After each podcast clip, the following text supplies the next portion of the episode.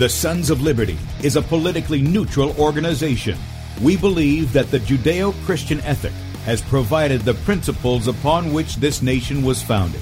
It is our belief that these principles provide not only the foundation and framework for American government and society, but are also essential to the maintenance of a fair and just society.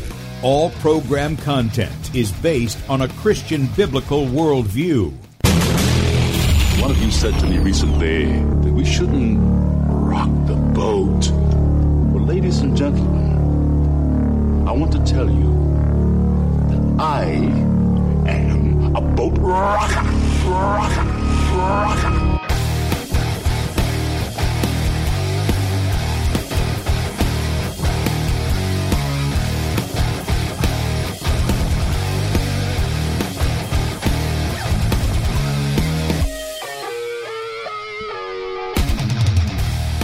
Good morning, America. Welcome, Christians, conservatives, constitutionalists, liberals, libertarians, communists, Islamists, LGBTQ, RSTV, WXYZ people, all the boat rockers who are in the house, and anybody else I may have missed to the Sons of Liberty radio show here on Red State Talk Radio. I'm your host, Tim Brown, coming to you live from the U.S. occupied state of South Carolina. And for our Muslim friends, I'm the infidel that Allah warns about. I hold to the book, the Bible, as the authoritative word of God, where we use the Bible and the Constitution here uh, not to see who's on the right or the left, but who is on the straight and narrow. Gra- glad that you guys have joined us here this morning. And uh, we've got two special guests on the line that we're going to get to in just a moment.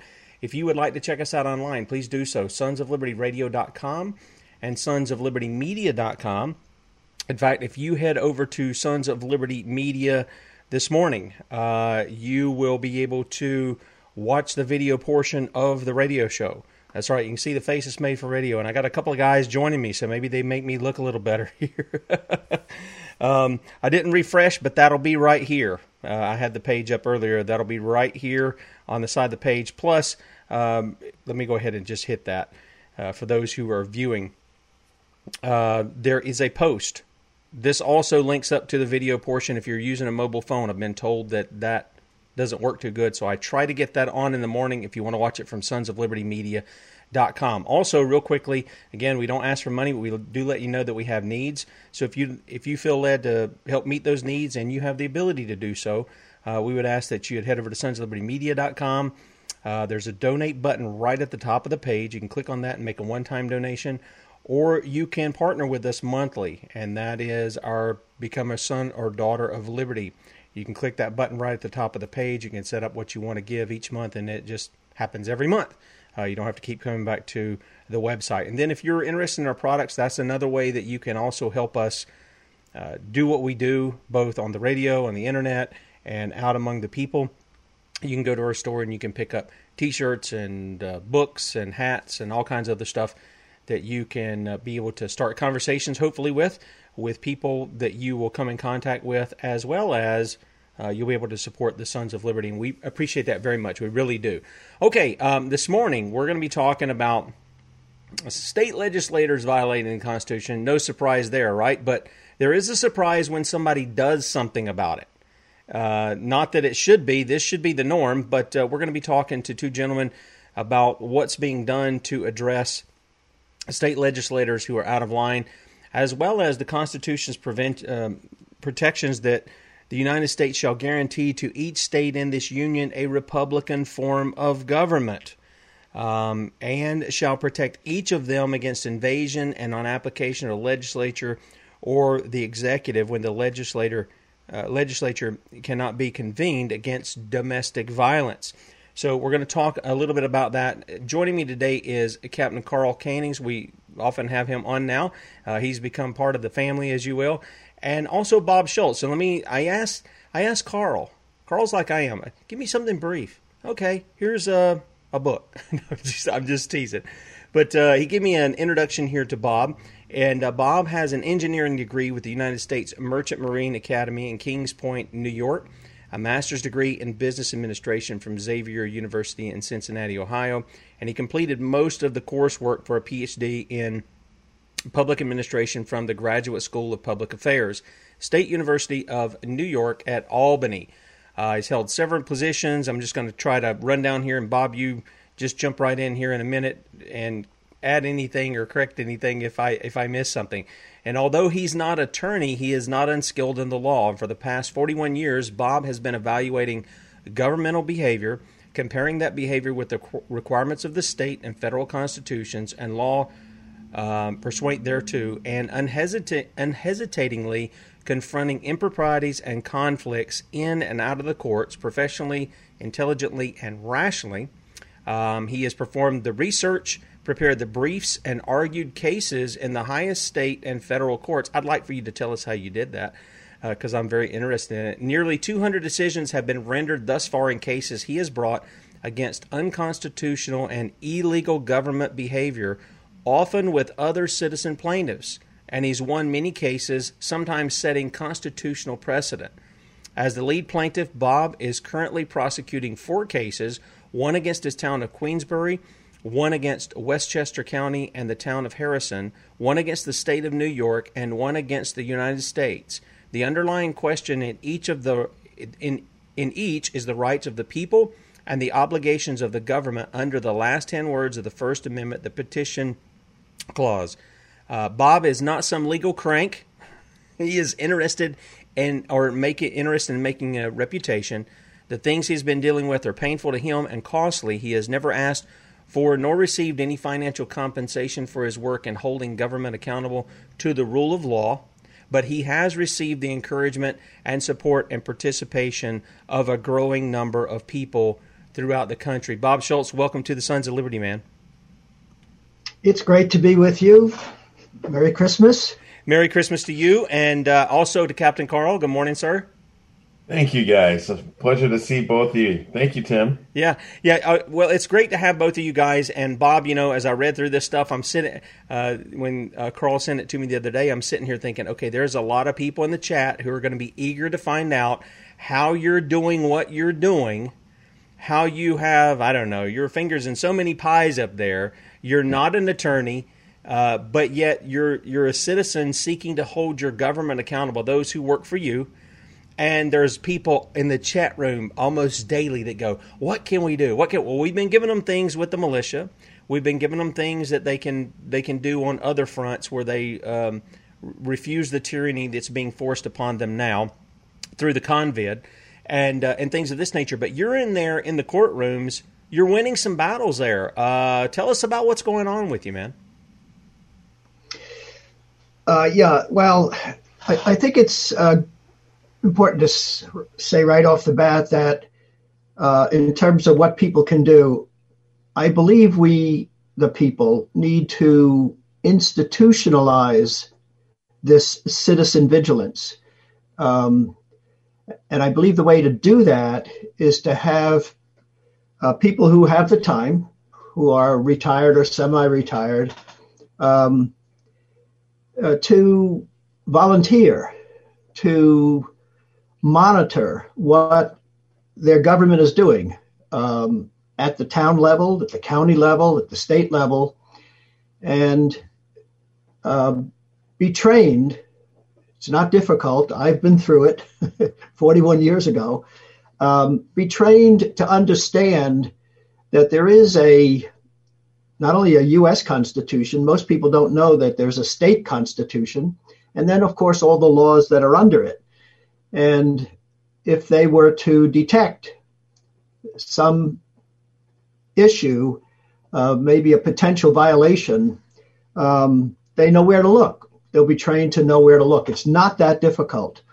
Um, and then trained to prepare if they see a, a potential violation, trained to prepare a one page petition for redress of grievances under the First Amendment, the last 10 words. We're, we're guaranteed it's a natural, God given right we have just because we're alive uh, to hold the government accountable with a petition for redress of grievances. And um, which simply states what the law is or the constitutional provision, uh, what the facts are, um, and then asks the official uh, to um, refute the facts if they're wrong, uh, offer their own, uh, or stop what they're doing.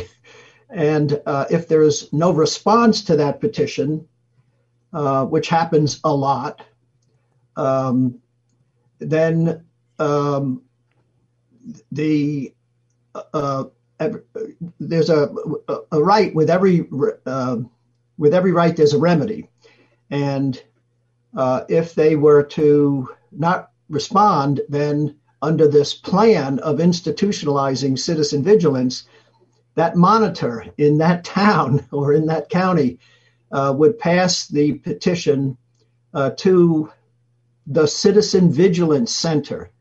So, in this plan um, that I've been promoting for some time to institutionalize citizen vigilance, each state would have a citizen vigilance center um, near the state capitol. And in there, there would be some folks familiar with the law, attorneys or otherwise, and they would investigate and um, and recommend uh, a course of action, either legal or civic. Um, and the civic action would be a call for all the members, all the supporters of this um, undertaking to um, act in some way together. Because as we've learned um, over the years, it's very very hard for individuals and small groups to prevail.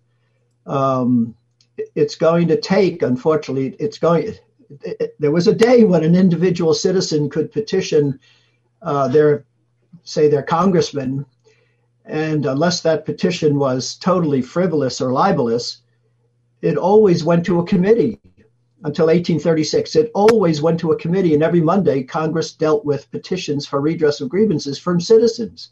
But all of that changed uh, in 1836 with the gag rule, which we can talk, which we can come back to. No, no wait so a minute. In this hey, plan, hey, let me let me ask it. Hey, let me jump in here. Are you saying our Congress, the the the U.S. Congress, used to take every Monday and hear a redress of grievances from the people? Exactly. The history of the right to petition, it's fascinating. You know, the First Amendment, as you know, guarantees five rights in the order that they're mentioned. It's freedom of worship, speech, press, the right to assemble, as we're doing here now, to criticize the government if we want to, and then the right to petition the government for redress of grievances. 10 words.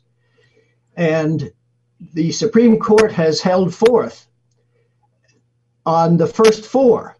So we know what the rights of the people and the obligations of the government are under those first four fundamental natural rights. But the court has never declared the rights of the people or the obligations of the government under the last 10 words. So, what we do, what the legal community does, in the absence of case law, it's called, um, they look at the framers' intent and they look at the historical scope and purpose, the origin and the line of growth of that uh, right or of that clause uh, in the in the Constitution. And of course, that work has been done. Um, in the 80s, uh, President Reagan had nominated somebody to be a Supreme Court justice, and there was a citizen who didn't think that person was obli- was uh, um, qualified. And so he wrote a letter uh, to the Senate Judiciary Committee, whose job it was to uh, vet this person and nominate him. And uh, the man didn't get the job. And he was upset. And so he sued the citizen for libel. And that case went all the way to the Supreme Court.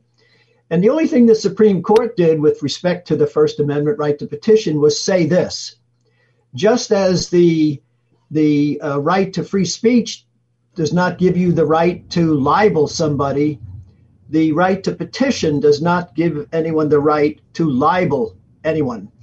And um, that's all the Supreme Court said. Didn't define the rights or the obligations, but they mentioned the uh, the First Amendment right to petition, and it woke up the legal community. There were a dozen law review articles written uh, on the right to petition, and probably the best. And I would recommend your audience Google uh, or try to find uh, the one written by Gregory Mark, a professor at Rutgers, it's called the Vestigial Constitution, colon, a thorough history of, or thorough review of the, yeah, historical review of the First Amendment right to petition. And boy, you learn there what uh, right that we have and, and how it ended up in the First Amendment. Uh, Thomas Paine and common sense had a lot to do with that. Um, and uh, so you, you learn, uh, for instance, that the first time it was ever mentioned in writing was in the Magna Carta of 1215. The Magna Carta was a, was a charter and in section 61, and I encourage people to Google section uh, or the Magna Carta 1215 and go to section 61, and you, you have King George, um, King John, he, he's writing um, uh, that if the people uh, feel that the, the, monarchy, the government, is in any way uh, infringing on their rights or not as he said, not appropriately keeping the peace, uh, they can petition. And and then he, it goes on and says, and if we do not respond in 40 days, then you, the people, have the right to take everything we own. I'm quoting, including our lands, castles, and possessions, everything but our life and and uh, my life, the life of the Queen, the children, and the life of the Chief, uh, Chief Justice. And that right to petition the government grew from there. And eventually, the right of speech and press and assembly uh, came about because, and they would they derived from this pre-existing right. What good is the right to petition if you can't speak about it or write about it or, or assemble, get people together to talk about their grievances before they petition? So um, it's it's a it ended up in our First Amendment, I think principally because of Thomas Paine and what he wrote about in Common Sense.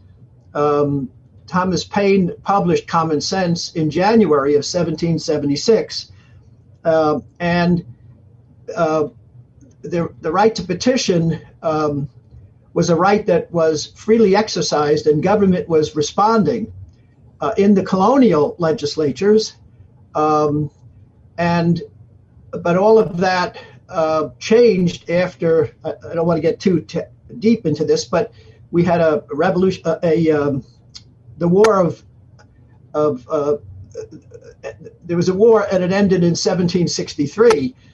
Uh, France was gone. England was left with these large standing armies and they started to treat the people differently here than they were treating their own people back in Great Britain. And all of a sudden, the petitions were being answered only with repeated injury, to use the language of the Declaration of Independence. And, um, and that went on for 11 years. And the country back then was pretty much, I would believe, the way it is today. There was a lot of vitriol, there was a lot of uh, divisiveness, uh, there were those who were for reconciliation with the government, and there were those uh, who were for separation. And of course, Thomas Paine was for separation. And in his pamphlet, Common Sense, he laid out uh, all of the, the grievance, all the arguments for separation.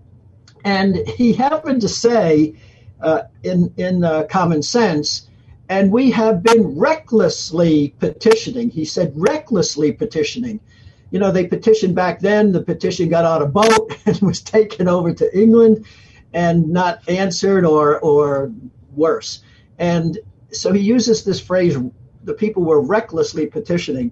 And at the end of his uh, common sense, in his last paragraph, he recommends that there be a manifesto, and it turned out to be uh, the Declaration of Independence.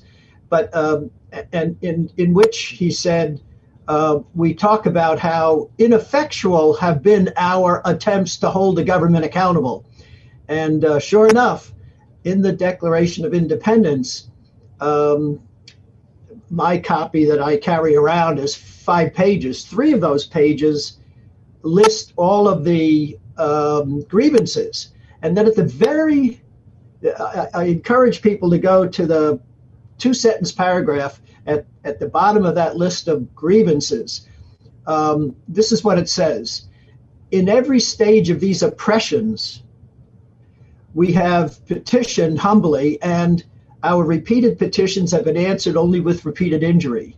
A prince whose character is thus marked by every act which would define a tyrant is unfit to be the ruler of a free people. That's in the Declaration of Independence. So clearly, clearly, the constitutional scholars are, are right. The, the, the petition, the, the failure of the government to respond to petitions was the capstone grievance. The scholars call it the capstone grievance, um, and which led to the to, to the separation. So this right to petition, it, it's not only in the uh, uh, Declaration of Independence, and then it finds its way right into the First Amendment. And of course, um, it's it's you know the Constitution is all about power, right, between the people and the government, and um, the government, you know, it's a, the Constitution is a is a it's a set of do's and don'ts. We, the people, as the Declaration of Independence, we institute the government to secure our rights. We, the people, have the ultimate power, and um, and and so when, uh, but government uh, doesn't like it that way, right? I mean, it's natural. Um, they're going to step outside the boundaries we have drawn around their power or attempt to. Uh, that's natural human behavior. It's power hungry people uh, don't like being told what they can and cannot do, um, and and and I think that's um, that's the struggle. And and and I would say they they violate a lot of the uh, delegated powers that we uh, gave to them under Article One, Section Eight of the Constitution, and that is one of the primary problems that we have. They they operate this government as if we have a democracy that was outlawed under Article 4, Section 4 of the Constitution and enforced by the 10th Amendment law. But our states, who are quote unquote duty bound to enforce those laws, haven't been doing their part. And one of the reasons why they haven't is because the people don't understand the power that we have. In fact, that Bob, exactly. one of the big things that you and I did that we worked on with uh, We the People Congress and We the People Foundation was the fact that we're not supposed to be taxed. The Supreme Court ruled in several different cases that the American people aren't supposed to be taxed. Well, why not? I mean, who's going to take care of everything? Who's going to pay for different things? And as you know, you know the only just about the only taxes that are supposed to be out there are corporate taxes, uh, and we're supposed to have all of our money because all spending, according to the Tenth Amendment law, uh, other than for the 18 enumerated things under Article One, Section Eight, um, are supposed to be paid for by us and our states. In other words, all powers not delegated to the U.S. government by the Constitution, meaning Article 1, Section 8, are reserved to the states respectively or to the people. And that's where we have this power. We have this centralized power, and it has turned into a socialist power, really, or maybe even fascist, if you want to use that term. And so all this has to be corrected. Tim, what I want to do is tell the people where they can learn about the Constitution real easily and um, one of the one of the best places that I have found are several different videos available from the National Center for Constitution uh, Education, uh, NCCS. And uh, if you go on their website, and I sent you a hot link on our uh, mode of, of, communication, Tim, you could put that up on, you know, on the screen for the people, the hot link. Um, and also, um, one of my friends and colleagues, KrisAnne Hall, has a great uh, facility called Liberty First University. And I also sent you a link on that. I just want the American people to have some some very simple way to learn about the Constitution and our rights. And another thing that your people, that all of our people need to understand, and we need to all be together on this and unite, uh, is that rights are powers that we hold over the President of the United States. We hold over we hold these powers over all judges across the United States at every single level. The pow- rights are powers that we individually have over the President of the United States, over our congressman, over the Senate and the lower house. Um, and, and that's critical to understand. And the only way you really fully can understand that is to learn the Constitution, and uh, that's uh, Bob learned about that 40 years ago, and I learned about that back in 2004, and I had to connect with somebody because I could I couldn't believe what I had learned, and I connected with uh, Bob and We the People Congress. So. Well, there's um, there's also in addition to those two, we've got our friends uh, Michael Peroutka. He ran for president in 2004.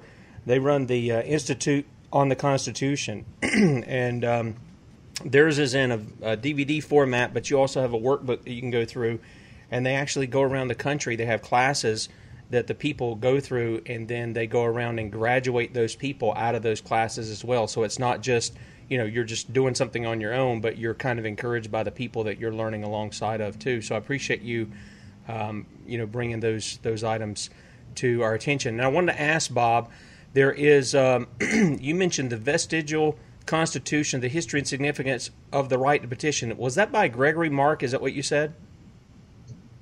Yes, Professor Gregory Mark. Okay, it's I'll have the that. Vestigial con- yeah. The vestigial Constitution. I think the uh, a thorough history of the right to petition. I think that's the full title. I've got I've got a copy. I just want to make sure that when I do the archives later this morning at sonslibertymedia.com, uh, guys, when you go there, that one that's on there now is just basically an introduction to who Bob is and the video.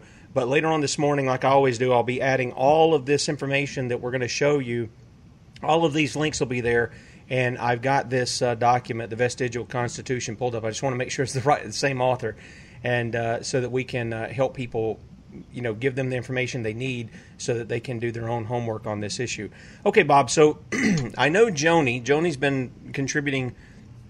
Uh, helping me out for a long time and she says oh i'd love to learn how to do this they would just never get enough of me when are you going to quit quoting scripture when are you going to quit quoting the Constitution. You got anything else to go? And she's going to go, nope, you're still wrong. Now correct yourself. so she's she's eager to get in on some of this. I know. Um, one of the things though is you're you're dealing with with this, and when you're talking about what had come before with our forefathers, I was reminded of Oliver Cromwell doing something similar in England there with uh, the Charles I, and eventually it ended up with the king getting his head cut off because he just would not he would not submit to God. It wasn't just the people. The people were holding his feet to the fire to obey God.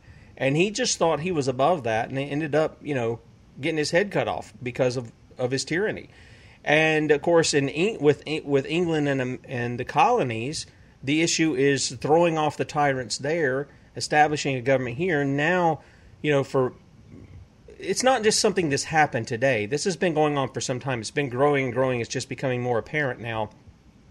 But we do have this idea that government, and it's being pushed on us, that it is a democracy. I spoke about this the other day. That somehow, if we get enough people in on this, then, you know, we've been hearing, especially in a presidential election, if we get enough people to just overthrow this electoral college thing, then we can just have the popular vote. It'll be simple and this, that, and the other. And these are the same people, hypocritically, who point to quote unquote red states, and they'll say, "See how they're holding us together? They're holding us hostage." this. Well, what do you think it'll be with a popular vote? It'll be New York, California, and Florida, and that's it. If if that, they're the ones that's going to hold everybody else hostage. So at least this way, all of the states somewhat have some equal standing there. And part of what you're doing there is very commendable. I I'm trying to figure out how you're doing what you're doing. Can you kind of give us maybe some insights and tips on how you got into doing what you're doing because I think that's very important. And then we'll talk about some of these specific things that Karl mentioned that you guys are, are putting forward. Sure. So in the beginning, um, let's go back to the to the 1970s. I was here. I have I had purchased oh 100 over 100 acres on the east side of Lake George, New York. Lake George is a 31 mile long lake uh, in the foothills of the Adirondack Mountains.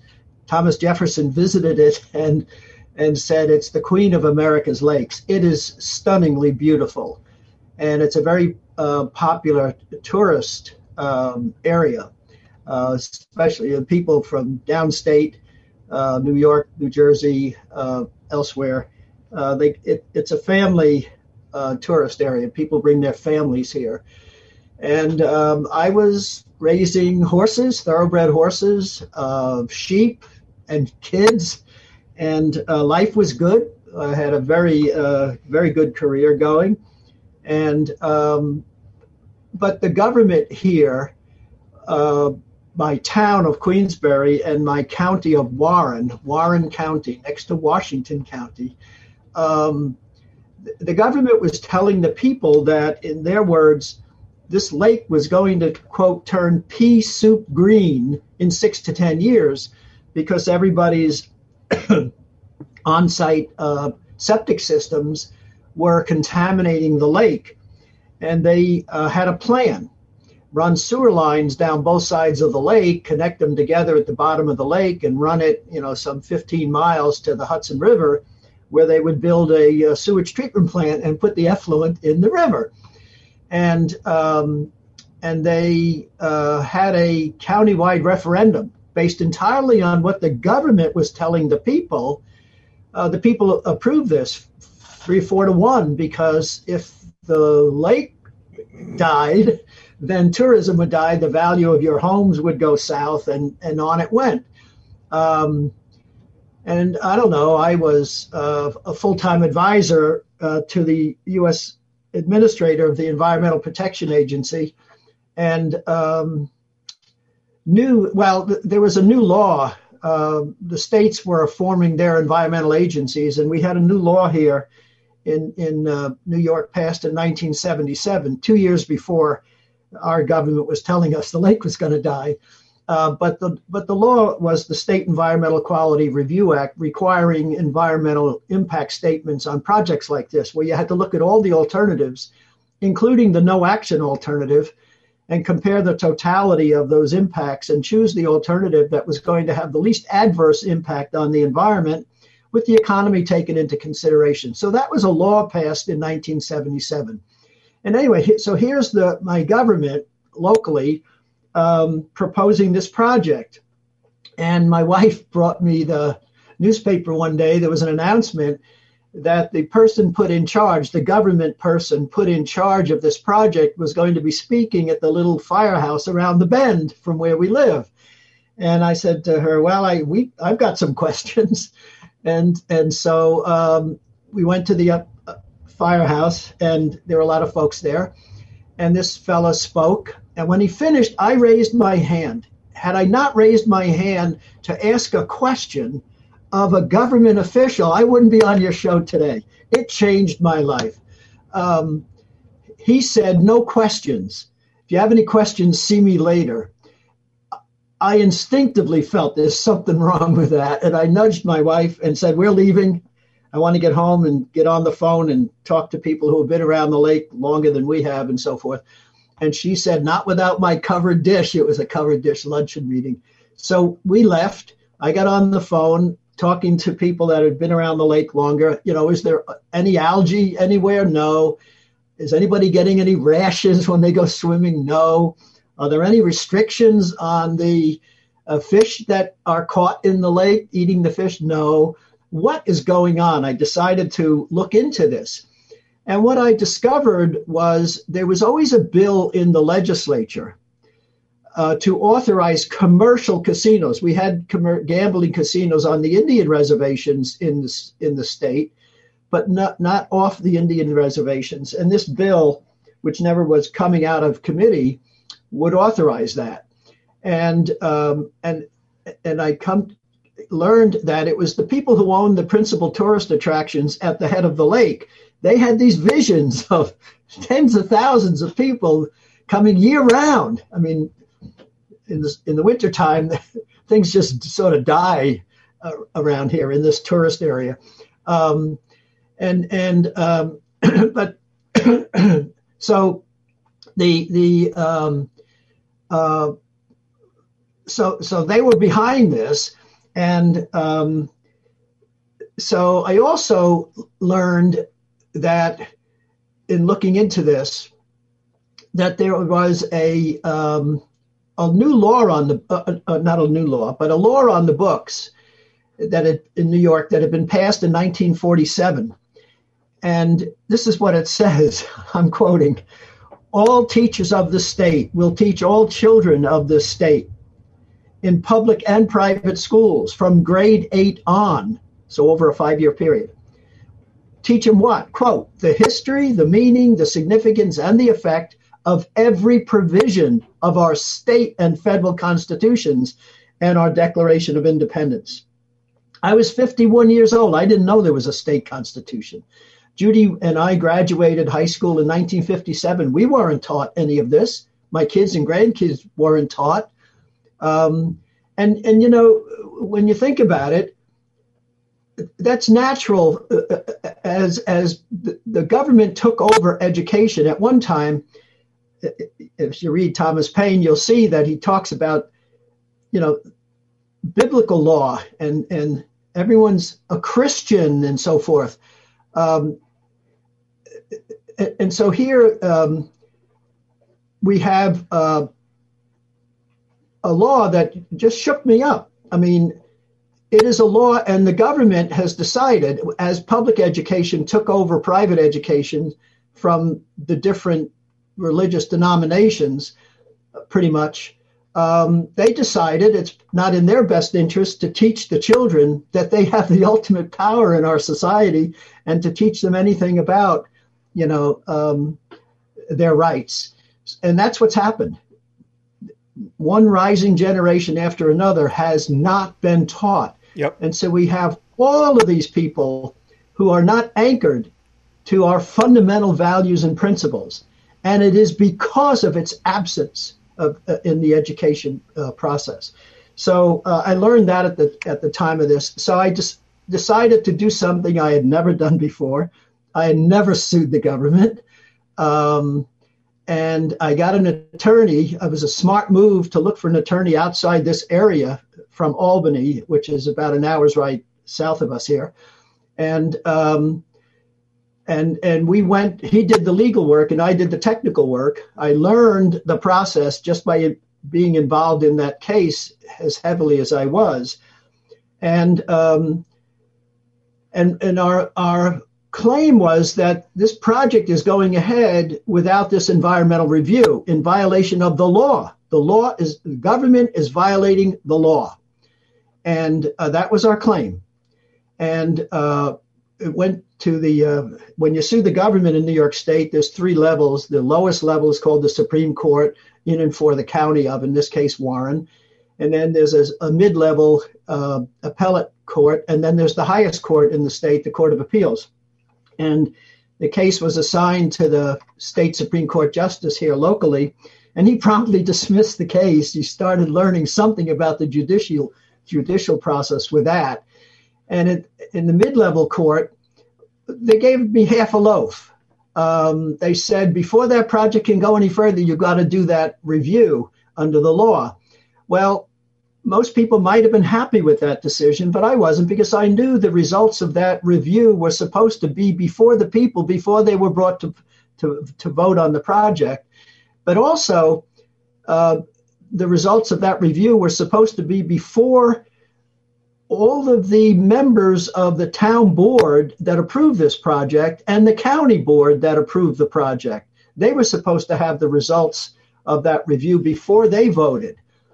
And so I asked the High Court if they would hear the case, and they agreed. And they, it was a very robust decision. They gave us everything we were asking for, total victory. They undid the results of a countywide public referendum. That's hard to do. And also nullified the results of the um, town and county board in approving and financing the project. And eventually, uh, a full blown environmental review of this project was undertaken. And the bottom line was the last thing you want to do around this lake is add any sewers.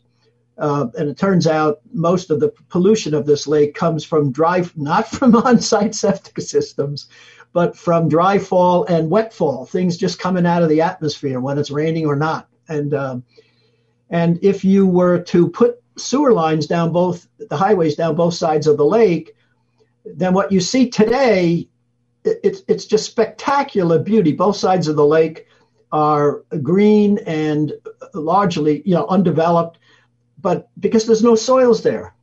Uh, but if you put sewer lines down both sides of the lake, then people can totally you know, get the view and build, and their their wastewater would just gravitate down to that pipe and be pumped in, uh, away. So um, clearly, and, and, so here we are, um, 40 years later, and um, those sewers are not there yet, and the place is just as spectacularly beautiful as as has always been. So, um, but it changed my life. I became very interested in the uh, founding fathers. I, I, particularly settled on on Jefferson. I went to his home in Monticello. There was a book on the on the book stand down there called uh, "The Constitutional Thought" of Thomas Jefferson, uh, which I purchased. Um, and the first four chapters were about republicanism. And I, I remember reading that and saying, why wasn't I ever taught this stuff? I mean, with all my education, why? And um, of course, the answer is uh, the government does not, you know, if you teach that, you're going to, it, it, would result in a pretty significant shift in the ultimate power from the government back to the people where it was meant to reside in the first place. Um, yeah, they, yeah they, so.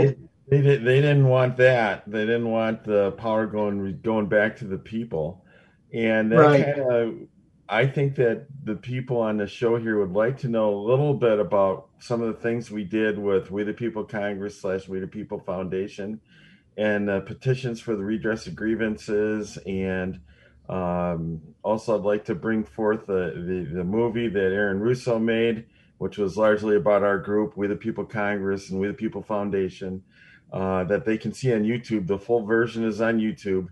Uh, you just got to look for the version that's like one hour and 40 minutes long or something like that. But it's great. Yeah, we should tell we should tell the audience the title. It's it's um, America: Freedom to Fascism, done by Aaron Russo, who's departed now.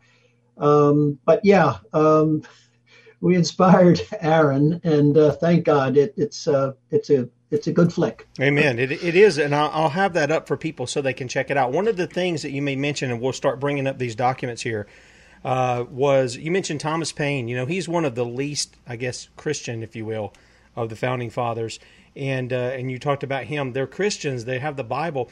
You know, I was I was showing you guys the the DVD set here and the thing from the Institute on the Constitution. Michael Peroutka had recently just said well not recently but i went back i was going back through some of the the videos here of his lectures and one of the things he said was you cannot say or he says you cannot say you've studied law if you have not studied the Bible. Then you've not studied law.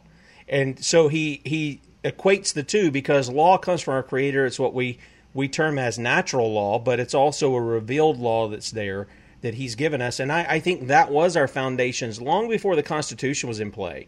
Uh, we had the the Pilgrims who came over, set up the Mayflower Compact. You mentioned the Magna Carta. All these kinds of things derived from the understanding of what the scripture had said and the law being established there. Now, with that said, what are some of the things you guys are doing? Because I've got several of these um, uh, documents that uh, Karl sent over. Um, I show I was showing the one, the historical record of the right to petition government for redress when you were quoting the um, uh, Magna Carta, and then this First Amendment petition for redress of grievances, public elections, and also of electors. Uh, do you want to hit on that a little bit, Bob? Yes. Um, so, uh, of course, um, the election, this November 3rd election, has been very much in the news, and there have been a lot of a lot of emotion, a lot of charges and counter charges and lawsuits and all of that, um, which you can't help but notice. Um, but something did excite me, and that was an interview that Paxton, forget his first name, the Attorney General of Texas, had one evening, and um, he was talking about um, a lawsuit that the state of Texas had just filed that day against four states. Um, under the electors clause of the Constitution. And um, and I was excited because uh, I remember saying to my wife, "Now that's a winner. um, that will go someplace. Um, and uh, it, it, turns out the next day, the Supreme Court, you know, the Supreme Court has original jurisdiction. You can go directly there uh, when one state sues another state. So this was a case where the court had original jurisdiction. Texas brought the case against those four states, saying that they violated the electors clause of the Constitution. The electors uh, clause uh, in the U.S. Constitution makes it clear that all matters having to do with election uh, will be determined or set. The procedures will be set by law, by the state legislatures, not by anyone in the executive branch or in the judicial branch, but by the uh, legislatures, the state legislatures. And um, so the Texas complaint against these four swing states was that there were changes in the election procedure uh, that were uh, made by, um, say, governors or secretaries of states or board of elections, or there was a lawsuit and it was made by by a judge. And um, I felt when I heard him speak that that would be a winner. But the next day, the Supreme Court dismissed it for lack of standing. There's a, I, I don't normally repeat uh, things I've heard unless I'm absolutely sure they're factual. I did hear, uh, I hesitate to pass this on because I, I don't have the firsthand or the, the, the evidence, but I hear that um, when the judges at the Supreme Court got this you know they normally they go into a room and there's nobody else in the room and they discuss the case whether they're going to hear it or you know what the issues are. And people outside were reporting from outside were reporting that there was screaming going on in that room john roberts especially. And what they were saying was we can't hear this case. The the the people are you know in a, on a tinderbox ready to explode um, and anyway, they dismissed it for lack of standing. And, and I looked at the uh, the case to see if there were individuals as plaintiffs, because the all of the provisions in the Constitution are individual rights, and and, and there was no individuals uh, as plaintiffs. So I got to thinking, well, maybe it's time to hear from the people. Uh, maybe the people should um, petition exercise their right to hold the government accountable. Clearly, uh, I did the research. There were, um, uh, and, I, and, I, thank Ballotpedia uh, for this. They did a very thorough job um, of going back to March of last uh, March of this year and documenting 276 instances things that happened, decisions that happened in states uh, that were election related. And I went down that list very carefully. And uh, if there was a, a procedural change that was not authorized by the state legislature, then that is um, unconstitutional.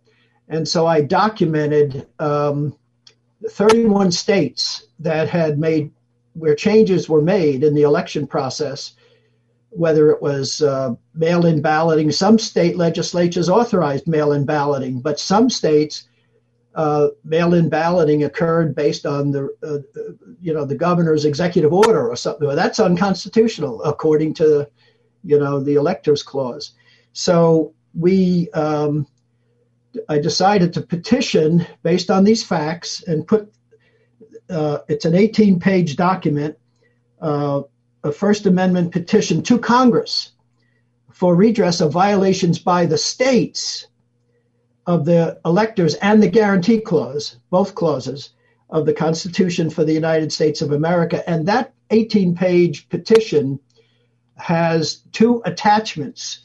One attachment is the thorough historical review of the petition clause uh, it's there to, to let the Congress know that for these reasons, you know, you're obligated to respond. Don't don't ignore this, and then um, and then to keep these violations, you know, keeping uh, uh, to prevent this kind of chaos in future elections.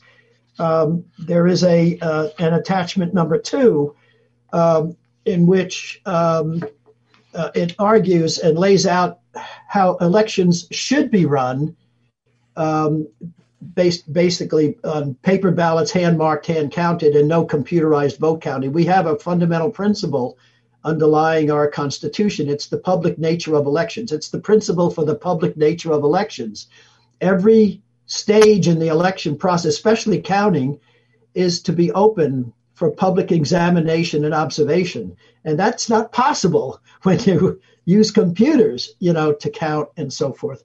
So that's the sec. So it's a it's a petition with two attachments, um, and it's posted on our website occupytheconstitution.org. So I'll give you the full the full link uh, if you don't have it. It's uh, http colon slash slash www.occupytheconstitution.org slash presidential hyphen election hyphen 2020 and people can go there and um, uh, and and and sign it. Uh, I should tell you that um, last Friday, I had planned to drive the nine hour drive down to Washington to serve this on Congress. And we had this 20, just two feet of snow uh, on Thursday. And um, it changed my plan. So instead, I dug us, dug us out. I'm, I'm 1,500 feet off the highway, dug us out and um, and I went to uh, the office of my congressman, uh, Congresswoman Elise Stefanik. Well, I, I, called her office in Washington and spoke with a woman named Stephanie uh, and, and said who I was and that I was a constituent of hers and uh, that I had this petition. And um, unfortunately, the snow knocked out the internet. And, and so she said, uh, that she would call her local office here in Glens Falls, New York, to let them know I was coming. Then this was last Friday, and um, and that they should scan it and send it down. So I did that. I met with a young man named Joshua at uh, her office, and uh, presumably it was scanned and sent down. But I knew that uh, we ought to have many more signatures than just mine, and uh, so we uh, hired a uh, technician, and uh, he's this is now posted, and and and it was he worked through the weekend, and so Sunday it um, was ready, and for signature online, and boy, uh, it's all over the country. It's amazing the number of people that are reading and signing this. Uh, I was on a show with the National Liberty Alliance last night, a, a call from nine to twelve, and and I had noticed uh, just before the show the number of people signing from all over, and then something happened during the show because there is a verification to to verify. The, we have we have a policy, a privacy policy for emails. Um, they'll be kept private, but there's a verification process where uh, people put their email down, and we and there's an email sent to them that they have to respond, just click respond uh, or submit, and that's all it takes uh, to uh, complete the signature process. But there was a glitch last night, probably just um, this uh, company I'm using to host the website probably didn't have the bandwidth and has to uh, improve that. But anyway, so, uh, so, Bob, Bob, so hang, Bob, hang, on a second. So hang, hang, hang, hang, hang, hey, hey, we're coming up on the end of the show here. I got to cut off the phone lines too, and uh, I want to let people yep. know they can go to occupytheconstitution.org forward slash presidential dash election dash 2020 if you want to sign this petition now you guys are getting this ready so it can be heard i think what before january 6th or you got to get this stuff done by january the 6th so there's going to be some stuff to be done there. You guys on red state talk radio if you want to uh, karl and uh, bob are going to hang on with me just a few minutes after. If you want to join us join us on youtube beforeitsnews.com or sonsoflibertymedia.com And we'll continue uh, there. Rotten to the Core Wednesday with Lynn Taylor tomorrow. See ya. Okay, all right. For all those joining us from Red State Talk Radio, thank you for joining us on the video platform. And uh, Bob, didn't mean to interrupt you or Karl. I, I just needed to get that out because we were short on time. But this uh, this petition that I'm showing here, this is a way people can get into doing what you were talking about at the first. They can petition the government for redress of grievances. Specifically, you know, one of the things, uh, Karl, you were making mention of was uh, KrisAnne Hall and the Liberty First University. And I listened to her when she was talking about this case coming out of Texas and talking about the fact that the state legislatures uh, and and these other you know unelected bureaucrats that are there were ignoring the law that the Constitution says the states are to set up for electors. They were ignoring the law, and so therefore that was impacting other states, which is the exact reason the federal courts exist in the first place is exactly. to deal is to deal you know across state lines. They're not there to be dealing with um, you know stuff that goes on inside the state per se. They're to be dealing with the things between the states, whether they're uh, the legislature, the individual, whatever the case may be. Um, That's right. And and the fact that they would say there's no standing doesn't make sense to me, except for maybe what Bob was saying that no individuals were listed there. So is this is this in essence what you're trying to do? Get a list of individuals who can who can say we have standing because they aren't they aren't keeping the uh, the they're not obeying the Constitution.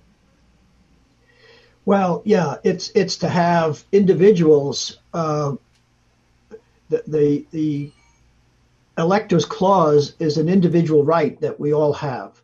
We have the right to have uh, as the electors clause states, we have the right to have the process, the manner in which electors are chosen determined by the state legislatures, uh, not by anyone else in the judicial branch or in the executive branch. That's a right that we have, and and um, so uh, having individuals sign this petition uh, lots of them.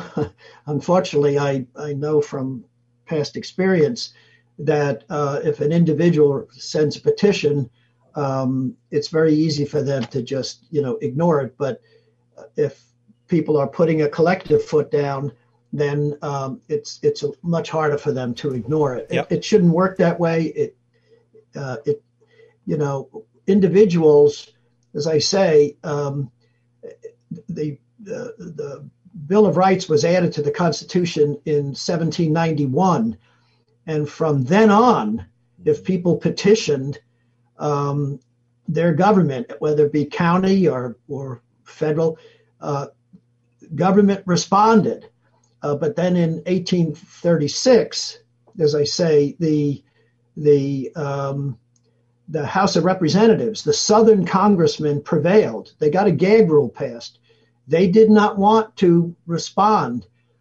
Until then, every Monday, you, you know, Congress dealt with petitions for redress of grievances every Monday, and and um, and they did not want um, uh, to respond to the petitions coming in from abolitionists seeking to end the practice of slavery. So they passed this gag rule and said any of those are going to be permanently tabled. First time government, everyone on record um, saying that they didn't have to respond. And it took John Quincy Adams eight years. He was president, went back to Congress. It took him eight years to um, uh, to get that gag rule repealed. And but the damage had been done. It had become the forgotten right until now. Um, so, you know, it, uh, it unfortunately, um, uh, you know, they don't take it seriously. They don't know anything about it. these public officials, and and so um, uh, you know by the numbers, unfortunately, uh, the more people signing the petition, the louder the noise, so to speak, and the more receptive the uh, officials are going to be. And in this case, it's a petition going to Congress. We'll gather all of the signatures. I'll probably save them all to hard drives and drive it down there in time for the January 6th. Okay, now one of the things I've done is I have dropped the link in all of our video platforms, so you guys have that. Go there and sign the petition. Um, and then what we're going to do is I'm going to have other documents plus a link to this, plus the video from Aaron Russo, the Vestigial Constitution, um, all this stuff that you're giving me, I'm pulling up so that people can do their own homework. That's what I like to do. I like to put it, they hear what's going on, you pique their curiosity, they want to look at it themselves. And the best way to learn is if you learn it yourself, not if you're just told something. But if you're told something, you go, hmm, I want to check that out myself. We put that in the archive, sons of liberty sonsoflibertymedia.com, and people will be able to go there. It's it's the the structure of the articles there now, but all you're going to get is the video portion. But after the show, sometime later on in the morning, it's usually before lunch. I'll have everything there. So if you guys are saying, "Hey, I missed something here. I want to get that," that'll be at sonsoflibertymedia.com. All right, guys. Um, Karl, did you have something else you wanted to add in here as well? Yeah, just a little bit. Okay. I um, I just wanted to bring to light for all your your viewers and listeners. Um, it's absolutely critical that you understand the first paragraph uh, in the called the preamble of the Constitution. We the people, it says in there, we ordained and established our laws on both Republicans and Democrats, and in all of our governments, from the local municipal government, you know, up to the county government, up to the state government, and right up to the President of the United States, and Republicans and Democrats, we ordained and established our laws on them to secure the blessings of liberty to ourselves and our posterity. We're talking about individual rights our God endowed individual and inalienable rights. And it's critical that the people get involved and understand that we are the rulers and the leaders of this entire republic, of this union of 50 free individual and sovereign nations under God, divisible with liberty and justice for all. And Bob has set up a way here. We've set up a way here. Bob set up a way here that you can get involved and that you can take your power back and get your rights back, okay, through these petition for the redress of grievances. And it's so critically important for you and your family and for your financial and physical health. Um, you know, we got to have, you know, the ability to be able to control these politicians because they're so corrupt. As you know, we don't need to explain that. So I, I just wanted to bring that up. Thank you very much, Tim. Yep, glad to have you guys on. Uh, I want to add to uh, that part that came just before what you said, and that was that they were establishing the Constitution in order to establish justice. That's the one thing. If there's one thing missing out of D.C., it's justice. That's that is just missing completely. It's to ensure domestic tranquility. Is anybody seeing that going on? and to provide for the common defense. Now they want to call it common defense, but what they want to, what really is, and I found this fascinating, uh, Karl, because you were talking about the the corporate taxes were what uh, you know once sustained that federal government. Now it's flipped on its head. The corporate the corporate taxes are you know basically we're we're going to say you guys can have all that. Just come bring your jobs in here. It's again it becomes very Marxist as the solution as soon as a politician comes in and says, like Bill Clinton, it's the economy stupid, you know he's a Marxist at heart.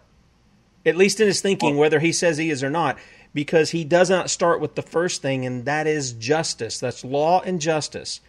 And you know, well, we know. Go ahead. Uh, what, what, what Bob and I had noticed while we were working at, you know, doing the We the People Congress and We the People Foundation was that corporate taxes had always paid for the total cost of the annual cost of the military.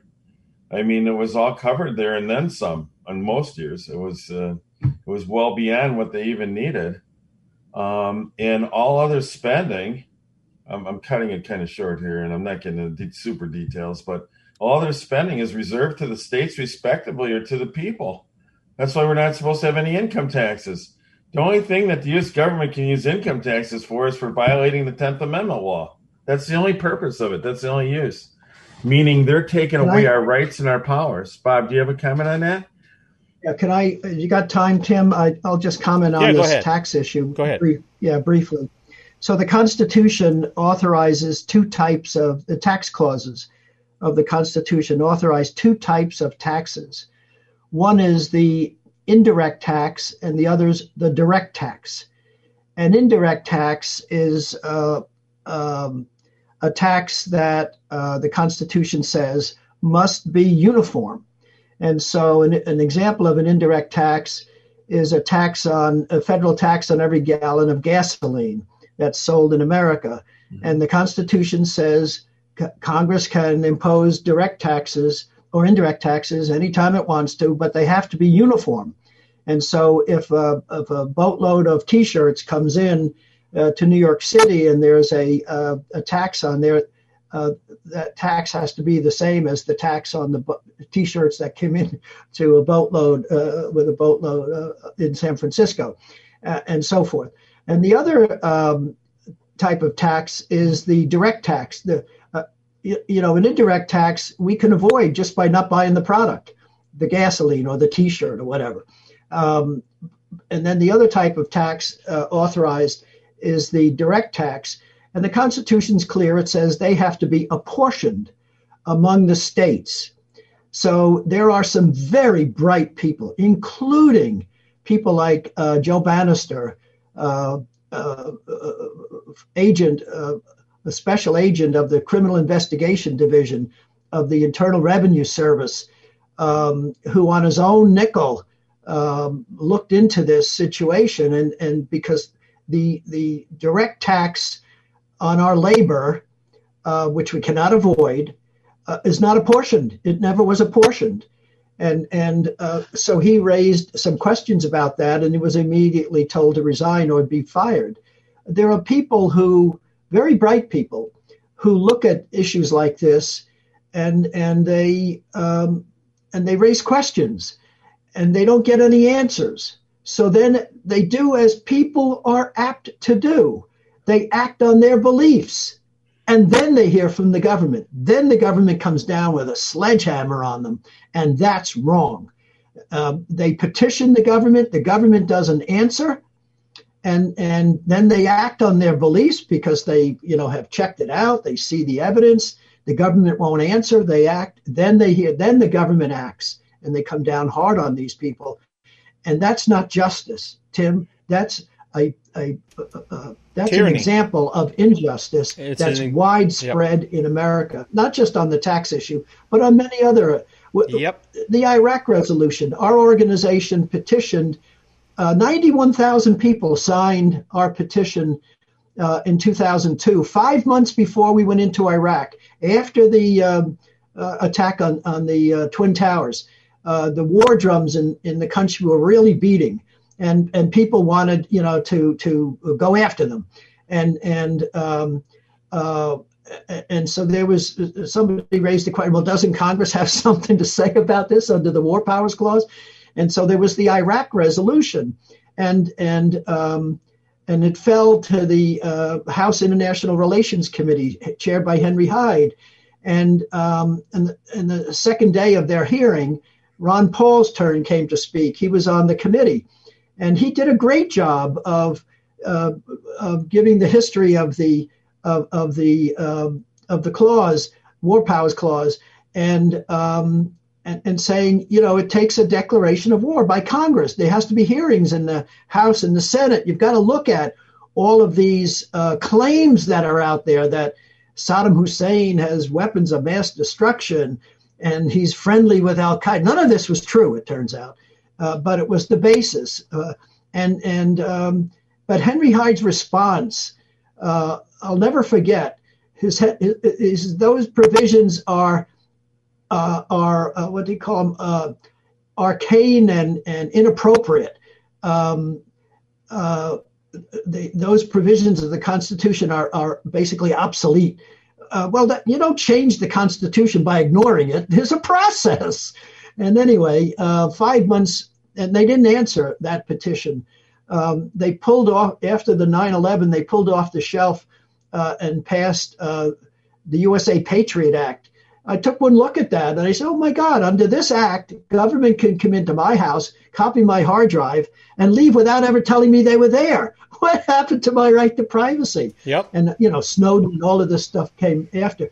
But there was no response to these petitions, and and um, even though ninety one thousand people signed them, you know, it's um, so we have a right uh, with every, if you read this uh, petition that we've been talking about um, on the electors clause, I took the time and put in there that with every right there's a remedy, and any right that is not enforceable is not a right. And I quoted uh, the uh, Blackstone's commentary 23 and also uh, Marbury versus Madison. They in 1803 they made it very clear that with every right there's a remedy, and and any remedy denied is a right denied, and right. and so uh, that's a subtle hint in this petition. Uh, you know, we know what our rights are, and and I hope it never comes to where we have to, you know, um, uh, enforce those rights uh, and, and, with a uh, a remedy such as withholding our money. Uh, you know, the the delegates to the First Continental Congress said. Um, and, and that's the Congress that guided us through the Revolutionary War. That's the Congress that sat the Constitutional Convention, you know, in 1787. Um, that's the, the, the, the Congress that you, the delegates in 1774 unanimously said, quote, when rulers want money from the people and they have in any manner oppressed the people, the people may retain their money until their grievances are redressed and thus peaceably procure relief. It's a nonviolent solution. Peaceably procure relief without trusting to these despised petitions that for 11 years they had uh, decided, you know, they weren't going to respond to anymore, and without um, disturbing the public tranquility. And that's a quote. Uh, people should Google the Constitutional Convention of 1774. There's a whole bunch of resolutions and resolves uh, by the by the uh, founders uh, in the Continental Congress of 1774, and um, uh, and, so I like that one. It's the inhabit. It's a uh, letter to the inhabitants of Quebec. They were trying to get the sympathy of of Quebec, also under the uh, uh under the great under the uh, British government, and trying to get their sympathy. And and so in that letter uh, is when they said, you know. this quote that I just said. People should should Google these things, and um, and they passed the the uh, Articles of Association. Uh, this is 1774, and they and they said anyone in America in the colonies that does not go along with it. Oh, they said we're we're we're going to uh, not ship export anything from America to Great Britain or import anything from them directly or through a third com- uh, country, and and anybody uh, that doesn't go along with this in America, we're going to treat them the same way. Um, they meant business. You know, they they were seeking a remedy uh, uh, to their problems of the day, and and um, uh, they they uh, didn't. Um, you know, they they acted. They put their money where their mouth was, and and um, and and all of these principles were carried forward.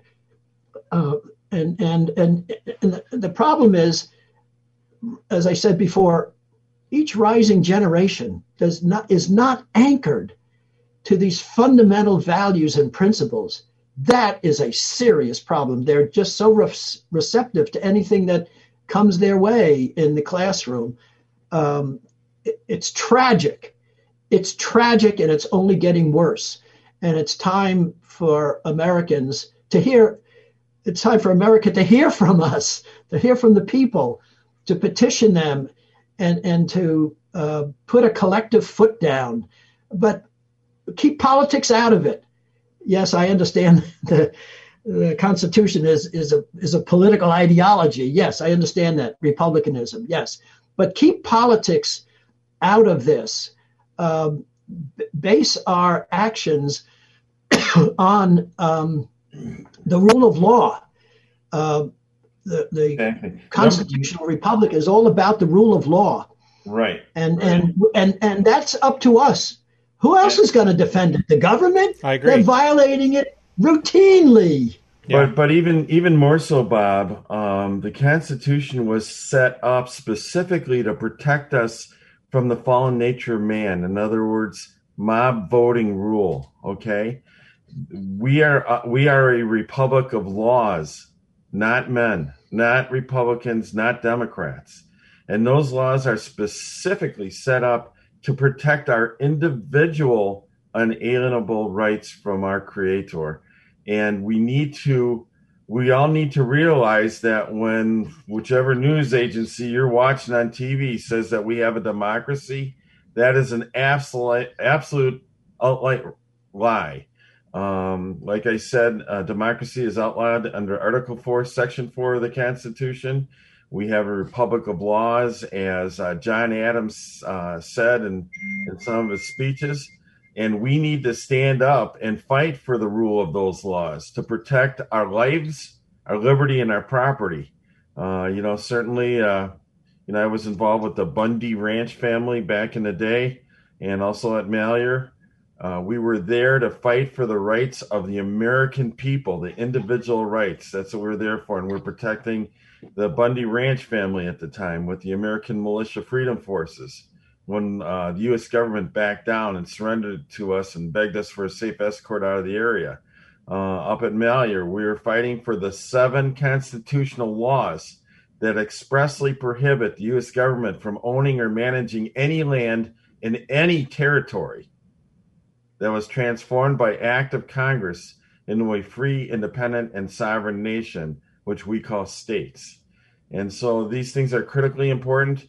The founding fathers said specifically that a democracy is the worst form of government you could ever have. A democracy is specifically uh, socialism under practical application.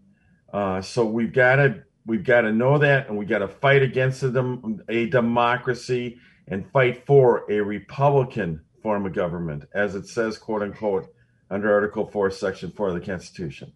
Yeah, and if anybody well, has democracy to the extent that we get to elect the people uh, who hold office. That's right. the extent of the democracy. But we have something here.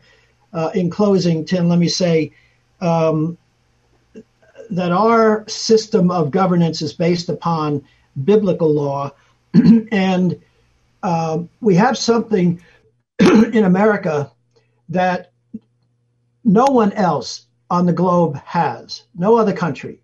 It's called popular sovereignty. Uh, the ultimate power rests with the people. Everywhere else, the ultimate power rests with a king or a dictator or a parliament. Um, but here, the ultimate power rests with the people. And unfortunately, unfortunately, it, it brings me to tears. Unfortunately, people just don't know. And and the government likes it that way. Uh, they're human. It's natural, and they swipe power. We're supposed to give it to them, um, but they take it. And as Jefferson said, when they take one step outside the boundaries, drawn around their power, they take possession of a boundless field of power. Yep. And that seems to be what's happened. Um, anyway, that's my closing thought is popular sovereignty rests with the people. Amen. Amen. Well, and I think that was the, the issue that happened in the Old Testament and in the book of Judges. That was one of the freest times of the people was that they had God's law and they were the enforcers of God's law. And we have that here. If the people have missed our talks with uh, David Zuniga on the grand jury, if you've missed our talks with him as well as Captain Karl on the mili- on the military on the militia, uh, then you need to see that because these are our responsibilities. We can sit here and say, "Oh." You know, these guys are possessed of demons. Oh, Satan's taking this defeatist attitude. If that's what you want to take, you take that and you're going to get defeat. That's exactly what you're going to get. But just to point out something, because somebody was asking about, uh, you know, this this latest uh, tyrannical bill that's come out, and this ties in with some of the other things. You know, what all is in this bill? Well, you can find out what's in this bill uh, at sonsoflibertymedia.com. I just put this out yesterday, and uh, Andrew Trunsky at the Daily Caller. I mean, he outlines all of the junk they've got in here, the vast majority of it. There might be a few trickles of things that are that are constitutional spending, but I mean, unemployment benefits. Where's that in the Constitution? In there. Where's a six hundred dollar check to every American and a redistribution of wealth tacked on at whatever kind of percentage we're at now, and debt to our posterity, not freedom, slavery. Uh, the the transportation Um, what is the other thing? $45 billion. The Federal Reserve, nutrition, agriculture assistance, education, something that's, again, this all this stuff is 10th Amendment. I mean, it's pretty simple. They're not supposed to be doing any of that. And this is just, this is just scratching the surface because there's millions and millions and millions and millions of dollars, your dollars, America, that your representatives, our representatives, are putting forward to the president. Oh, the president's going to veto. Well, so far he hasn't vetoed squat. Is he going to do it because the guys say they have this uh, this veto proof uh, vote? And so he can look like he's really fighting for you now because he hasn't been fighting for you all along. And again, not to be political, I think this is exactly what Bob says. You hold everybody, I don't care what's on their jersey, an R or a D or an I or L or whatever the case may be, you hold them all to the same standard, and that's the law. That's what that law, the Constitution, is supposed to bind them, and the only people it isn't going to enforce itself. That's what the people are there for. So, with that said, I want to thank you guys, uh, Karl and Bob, for uh, joining me this morning. And uh, one of the things I want to remind everybody about is tomorrow morning we are going to have uh, Lynn Taylor, a Common Core diva. She'll be on for Rotten to the Core Wednesday. Again, we're going to be wrapping up sort of our uh, December month on the issue of education and the fact that it is the responsibility and the duty and the jurisdiction of parents and the home, not the state. I don't care what Lincoln pushed on the South and the North had there. It is our responsibility, people. And again, if we're if we're losing our responsibility there, if we're if we're not doing what we're supposed to do there, we're not going to do it when it comes to the church. We're not going to do it when it comes to the civil government. So it's got to start with us. Somebody mentioned all politics are local. Yep, try your own home. That'll be the first place you started at. And um, uh, I think if we if we would begin to move that way, I think we would see God's blessing come. But again, we've got to do those kinds of things right there. You see what I'm saying? Okay, all right, guys. 22 and a half hours. We'll be back with you, Lynn Taylor, again, Rotten to the Core Wednesday. Till then, see you.